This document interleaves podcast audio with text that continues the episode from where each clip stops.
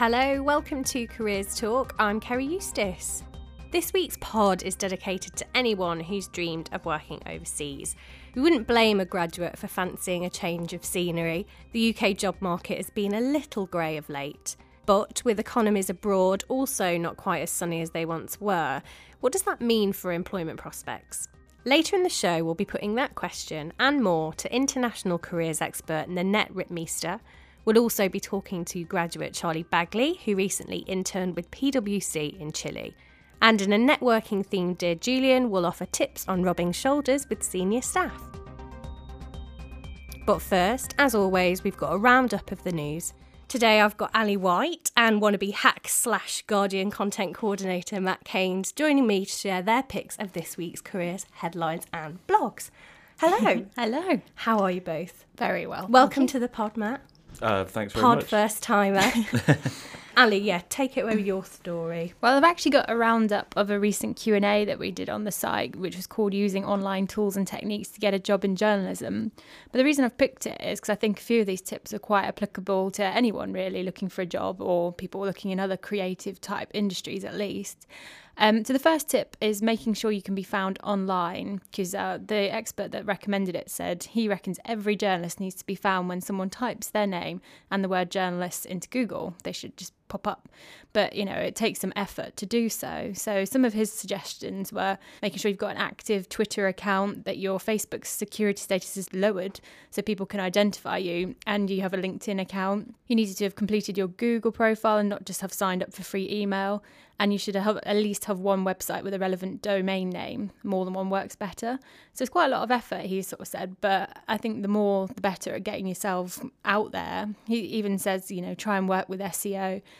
and you can get all in one SEO packs installed, so it's not that tough really.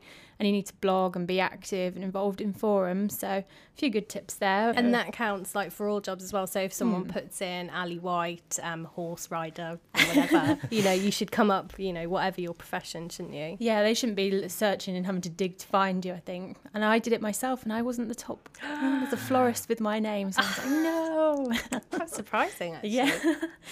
um, okay, the second tip that I quite liked was um, suggesting that you should spread your net widely and outside traditional media in the case of journalism. But I think this applies quite a lot when you're looking for work because I think some people think, oh, I want to be an accountant, maybe I should work for the big four, or want to be a lawyer, I should go for the magic circle type roles. But you know, in the example of journalism, he said, you know, graduates find work in charities, NGOs, local and national government, and the commercial sector. In fact, anywhere where com- communication skills are important. So just think about what skills you've got and where they might be in demand. And the last tip was about work experience. And our expert said it's not difficult to get placements, it's just difficult to stand out on them. Because he said she's seen numerous people just sit there dumbly, not doing anything, never trying to contribute.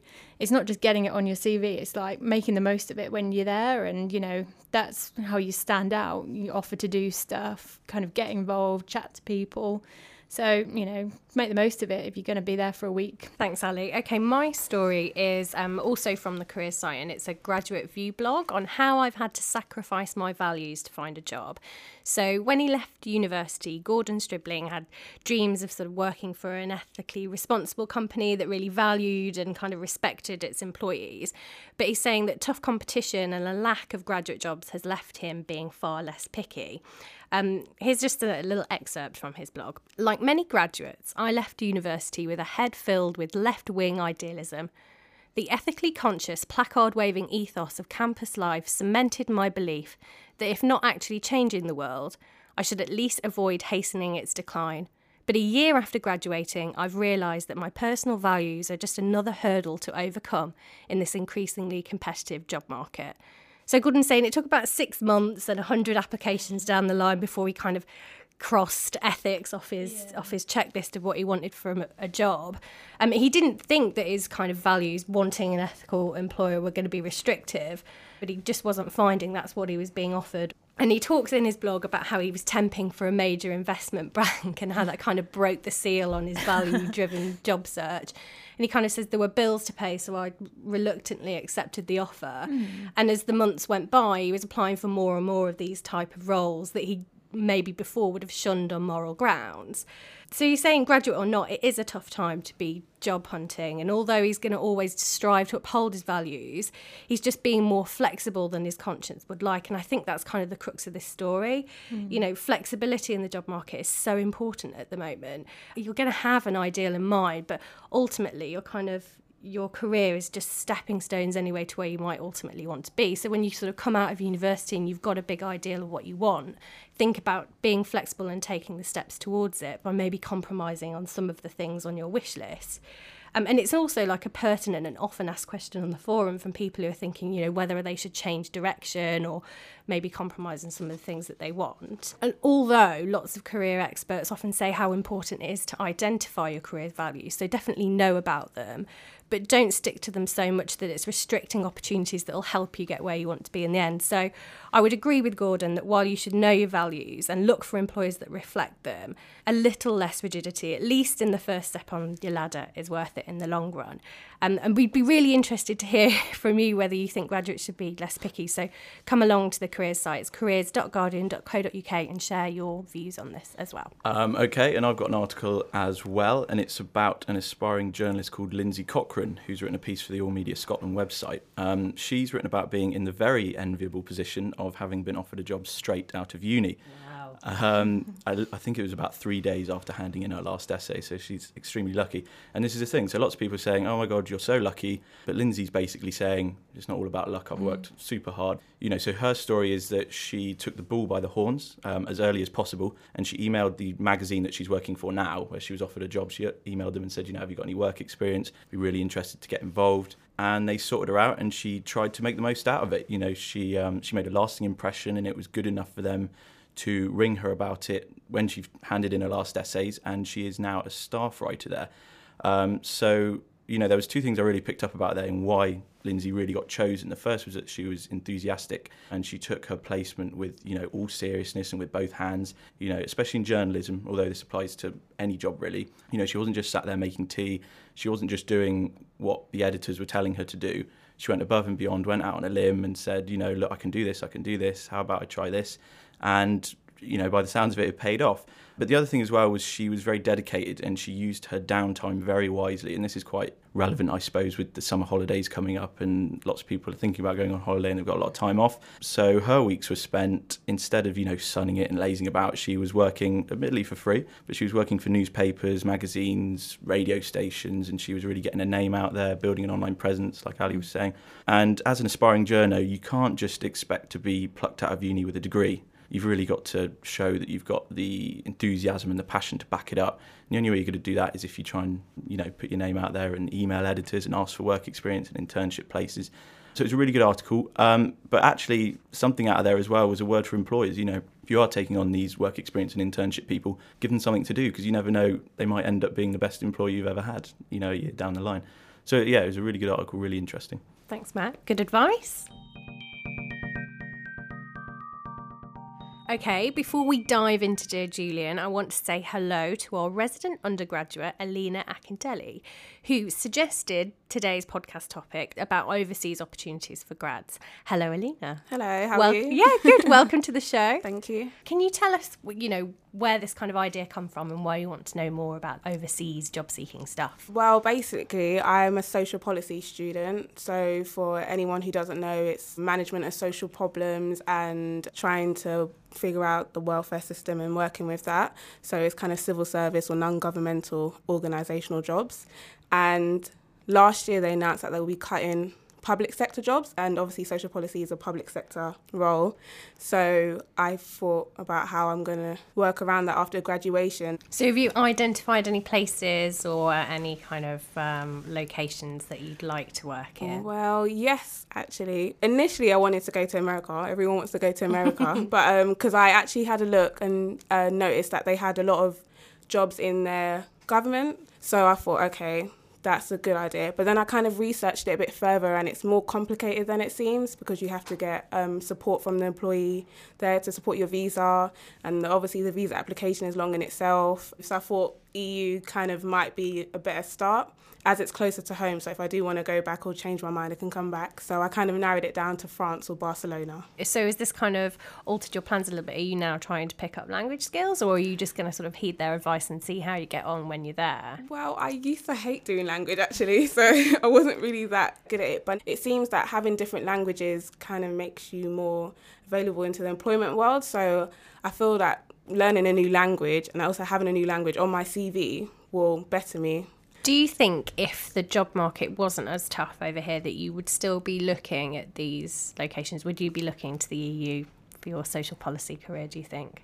I was initially looking to it looking into it anyway, but I think the cuts just gave me more reason to look into it, if you understand what I mean. And I don't want to be another one of those people still looking for opportunities and having to just do anything in the meantime till I get it. So I thought uh, I should maybe look into overseas. Before you graduate, have you got any plans to get some international experience, even if it was in an unrelated area? Um, I was actually looking into it because you do get a lot of the internships that they're doing, and they do let you do some overseas. I know they do, um, like BUNAC do the overseas job opportunities if you want to do it before you graduate to see what it's like. Later on in the show, we're going to be joined by a, like an international recruitment expert. So if you've got any questions, have a think because I think you okay. should definitely ask her for right, some advice. Okay. Thank you. Now, time for Dear Julian. Forum poster NLJ 2010 asks I'm ready for a leadership role, but get nervous around senior managers. Any tips for networking with them? Natalie, all of us feel this way. I still feel intimidated by people on the next tier up from me in my profession. I think all of us, right from, you know, when we start school, we're always worried about pulling ourselves up to that next level because it's not familiar, it's different. We always look at everyone else and think that they're amazing, whilst at the same time believing our own worst press about ourselves. Everybody has those insecurities. We all feel as if we're playing along and that we're going to be caught out someday. So I wouldn't allow your insecurity to get in the way of your career because you know what most people do. And really, the more that I work, the more that I realize that being in a senior position isn't always to do with being the most intelligent or insightful person. It's more to do with confidence and it's more to do with being the person that puts their hands up and says, I'm going to do that. And the other side of that is if you don't put your hand up, is you also see a lot of people who haven't made a step up in their careers and have stayed on a very similar level and become quite bitter and resentful about the work that they do. As uncomfortable as it may feel, I would say, isn't it more uncomfortable to stay where you are? I hate networking. I really, really loathe it.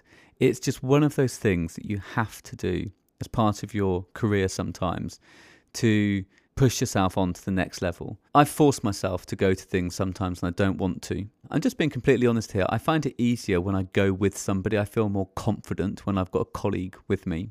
I think that I come across much better when I've got that foundation of of someone that I know with me as backup, if you like, as a wingman.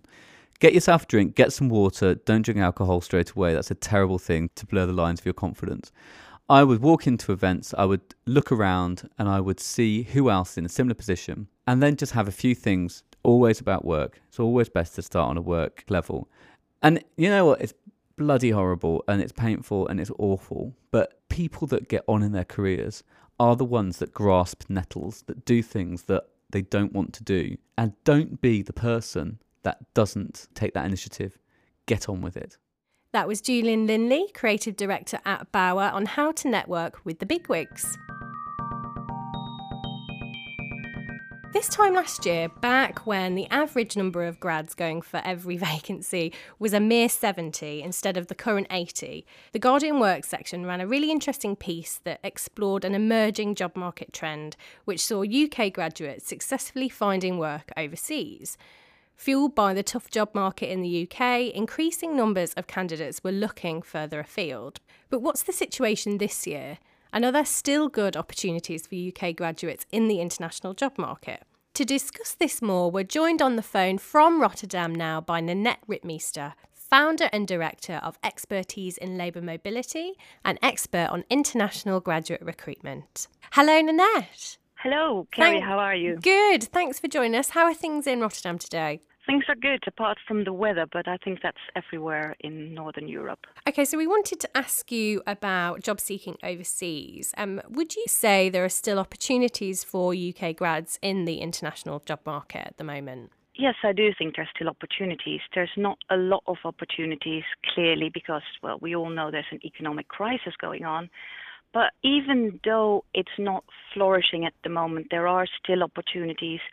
But you have to be a bit more patient and you have to be outstanding to be able to get to those opportunities. Even though English is a very wide spoken language, being able to speak nothing but English does limit your opportunities.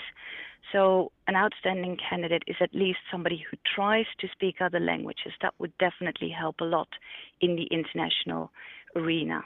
Are there any particular countries or regions where um, there might be a demand for UK grads, or there, there might be sort of more opportunities than elsewhere? I do think my home country, the Netherlands, although the economy is not as good as it was, say, about five years ago, there are still opportunities. Spain has very high uh, unemployment levels at the moment, but still, Spain does have uh, other opportunities uh, in, for instance, bioengineering or bio oils. So even if an economy is doing very bad at that particular moment, it doesn't mean there are no opportunities at all. How would you recommend graduates um, research those opportunities? I would stay very close to what you're really good at. Certainly, when uh, it's difficult to find a job, you can be. I used the word outstanding in my introduction, and I think you can only be outstanding if it's something that you really truly like do- doing. So I would stay very close to your own knowledge and your own skills, but I would try and look if within your skills and knowledge there is a particular niche area. Uh, only developing common broad skills is not enough. Try and find something that you can excel in and that you could become a specialist in in a certain country or a certain sector. Despite the job market overseas and in certain areas being quite tough, would you still recommend UK grads consider working abroad? I mean, could you kind of sum up the value maybe of international experience? Well, well, of course, there's the uh, personal value. You broaden your experience you broaden your horizon, you learn new people, new opportunities, new environments, um, new food. So, for a personal uh, point of view, it's certainly worth doing. But it's also later on in life, it's a very good way to showcase to other people that you have a certain experience which makes you different from others at some point in time, the economic crisis will go away and uh, prospects will look bright for a lot of people around us. But those that have something extra to add, then the ones with international experience might be able to find jobs quicker than the ones without that extra added value. And are there any sort of trends in the um, international job market that we need to be aware of? Like, say, for example, in the UK, kind of social media and personal branding online is quite big at the moment. Is there anything that you can flag up for us? Yeah, there's certainly um, social media. Have a good LinkedIn profile. Um, make sure that your Facebook profile is good. Make sure you, that you don't duplicate profiles, but that they're different. LinkedIn is really for more professional level experience. Facebook is more personal, but make sure that there's um, not the wrong pictures on your Facebook page because they can definitely harm your job seeking success. Another trend that I see with my corporate clients is that they look more for young people to send abroad instead of the traditional expat with a lot of experience, etc. They're looking more to send out young people, but they won't send them abroad on the real uh, luxurious expatriate packages with all kind of fringe benefits, but they'll send them abroad on what they'll call local plus. So there are opportunities certainly for young people to be sent abroad by organizations as an expatriate, but on a lower level expert package, but still an interesting opportunity to go. And a lot of things will be arranged for you by the organization. So that's a trend worth notifying. Sure. I'm, I'm sort of getting back to social media a little bit. I mean, are there any ways um, using social media or applications, for example, that you can really express and position yourself as a candidate that would be suitable for the international job market? So, for example, should you be tweeting about international business issues and stuff like that? Yeah, that could certainly help. But make sure what you tweet is original and adds value. If you're just retweeting other people's stuff or uh, not coming up with original thoughts, you're not adding to your profile. So be very, very careful in how you build your profile. Creative sectors are very good for all kind of more fancy stuff. But for instance, the financial sector, if you can come up with really good analysis, you might draw attention to you that you would otherwise not have gotten. So, yes, you can definitely use social media to your advantage. And on the flip side, are there any common mistakes or misconceptions that um, UK grads have when they're looking for jobs in other countries that you've noticed? Often, I'm not saying always, but often very much UK focused. And they think that the UK way of the British way of looking for jobs is common elsewhere too but that is really not the case. There's countries where it doesn't matter to which university you went. It's good enough that you went to a university. It, doesn't impress anybody if it's been Oxford or Cambridge. They just want to know, so what can you contribute? So be aware that different countries have different customs. Pay attention to different uh, things. Uh, appreciate different skill sets um, and appreciate different kind of people. That's really good advice. Um, I think this would be a good point to bring Alina in. Um, Alina, have you got any questions or you know kind of responses to what Nanette said so far? Yeah, actually, um, when you covered uh, selling yourself, basically. Uh, on your say your CV when you're sending through applications, some people find it easier to do it in person than um, on paper. So how would you kind of really show that you want the position on paper because you obviously can't have a face to face interview. So, how can you really showcase your skills? I have to disappoint you a little, but the first hurdle is getting to the interview stage. By the way, if you are being selected, very often companies are willing to pay for your travel expenses. They won't fly you in first class, but there's a lot of cheap airlines and they will definitely volunteer to offer that or Otherwise, they might suggest a Skype interview or whatever other way of getting in contact with you. You might even want to suggest that yourself in your letter to the uh, prospective employer. But the first hurdle is really writing a good letter. Alina Nanette wants to work in a kind of social policy role. I mean, have you got any yeah. tips, um, particularly maybe in the EU she's interested in? Do you have any tips for uh, for that sector? Um, what kind of country are you thinking about? I was thinking about France and Barcelona, so Spain. Okay, do you speak French or do you speak Spanish? no. no, but I am willing to start learning the language. Oh, that's that's a good starting point. I would definitely advise you to learn the language. For Spain, if you want to work in Barcelona, well, first of all, Barcelona is Catalonia, so uh, mm-hmm. Catalan would be uh, better, but you you get away with Spanish.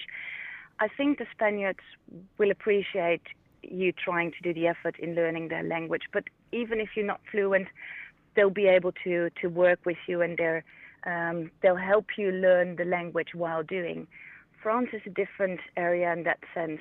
If you want to work in, in, in France without being able to speak French, I think you've got very little opportunity. The French are very proud of their language. The social policy area, that's an area where you can really showcase what makes you different from anybody else. So try and get some experience, write a paper uh, in a particular area, try to develop your, your knowledge and skills even while not working. Thanks very much, Nanette. That's really interesting advice. Okay. Well, I hope your readers and your listeners have something valuable with my advice. Now, we're going to hear from graduate Charlie Bagley about her experiences working overseas as an intern for PwC in Chile. Fittingly, she's abroad today, holidaying in Spain. Hello, Charlie. Hi. How's the weather? It's lovely. It's really nice. It's about 30 degrees today. Oh, and you're actually by the pool at the moment? Yeah, oh. poolside. Oh, I'm very jealous about that. Um, so, to start off, why don't you tell us a bit about why you wanted to work or take an internship overseas? Well, um, I just got back from my year in Chile. I graduated from Nottingham in 2010 with a degree in French and Hispanic studies. So I've always had a bit of a travel bug. Um, I love meeting new people, getting to know new cultures, as I experienced in my third year at university, which I spent abroad. I wanted to see a bit more of the world before I embarked on a career which would pin me down more. I also wanted to consolidate my language skills, which I gained from my degree, and I knew that I still had a lot more to learn and more skills to develop. So tell us a little bit then how you got the internship. Well, when I was in my fourth year at Nottingham, the global mobility consultant uh, came over from Santiago and um, he came to recruit a group of graduates to go over to Chile to sort of develop their international side of things over in Chile. The application process consisted of sending off my CV, a letter stating why I'd be an ideal candidate, and then there was a brief interview. What was it like working in Chile? My time was split into two lots of six months. And my first six months was spent in the south in a regional office in a town called Concepcion, which was actually the epicenter of last year's earthquake. Oh. So that was quite an interesting experience living in an active earthquake zone. And then I, there I was a trainee auditor. And then the last six months were spent in the head offices in, in Santiago, where I worked in the sustainability department in the advisory department. So I was part of the audit team. I got to vi- I visited clients, took part in company inventories and learnt the basics of audit and sort of became much more aware of global issues such as uh, carbon dioxide and greenhouse gas emissions and things like that. So really it was a perfect stepping stone for life after uni. So how is that that experience informed what you want to do now? I mean, do you want to take a similar role? What kind of are you thinking for your next step? I'm applying to graduate schemes um, in areas in which I worked in Chile. And yeah, it's definitely given me a foundation and more of a, a, a pathway to embark on a career. I'm a bit biased, but I just think that working abroad provides just an incomparable experience. Um, even though I was already very independent after university and especially after my third year abroad, this year I had to deal with everything myself on the other side of the world. And I think that made me appreciate life in the UK a lot more. I think we are actually really lucky to live in a society where there's essentially a great education system and there are high quality opportunities available out there. And I think the chances that we're given, we're, we're just very lucky to live here, really. Also, my language skills are now of a much higher standard, even after my de- even after doing a degree in languages, um, after working and speaking the language every day for a year. It sounds like a fantastic experience, and your CV is going to be looking amazing. and also that you would recommend it to anyone as well. Yes, definitely. I'd, I'd say that to anyone considering going abroad, I'd say you've got to be prepared to put in a lot of hard work. But um, hopefully, in the long run, it will have been of benefit to me. Well, we'll wish you lots of luck for the future. I think that you're probably going to be really successful. um, enjoy the rest of your holiday. Thank you very much. Next up, we've got an international themed jobs top 10. Matt and Ali are going to count down the chart. Coming in at the top of the chart, Teach Anywhere is looking for education advisors to work in Abu Dhabi. At 9, Real Recruitment Limited has an exhibition marketing manager role in Dubai. Search Party is offering head of business development and marketing jobs in Paris, Barcelona, or Madrid at 8. Rocking in at 7, the European Molecular Biology Lab is looking for alumni relations officer to work in Germany. Murray McIntosh is searching for a senior legal counsel who will be located in Munich at 6. And at 5, the British Council is offering English language teacher vacancies in the Middle East. 4 is interactive art director roles in Dusseldorf via Firebrand Talent Search. And at 3, a resident curator is required for a private museum 90 minutes from Paris. One from the top at 2, it's an in house PR and communications manager in Hong Kong from The Work Search and Selection. And this week's number 1 is lecturer roles from Raffles Education Corporation in Asia.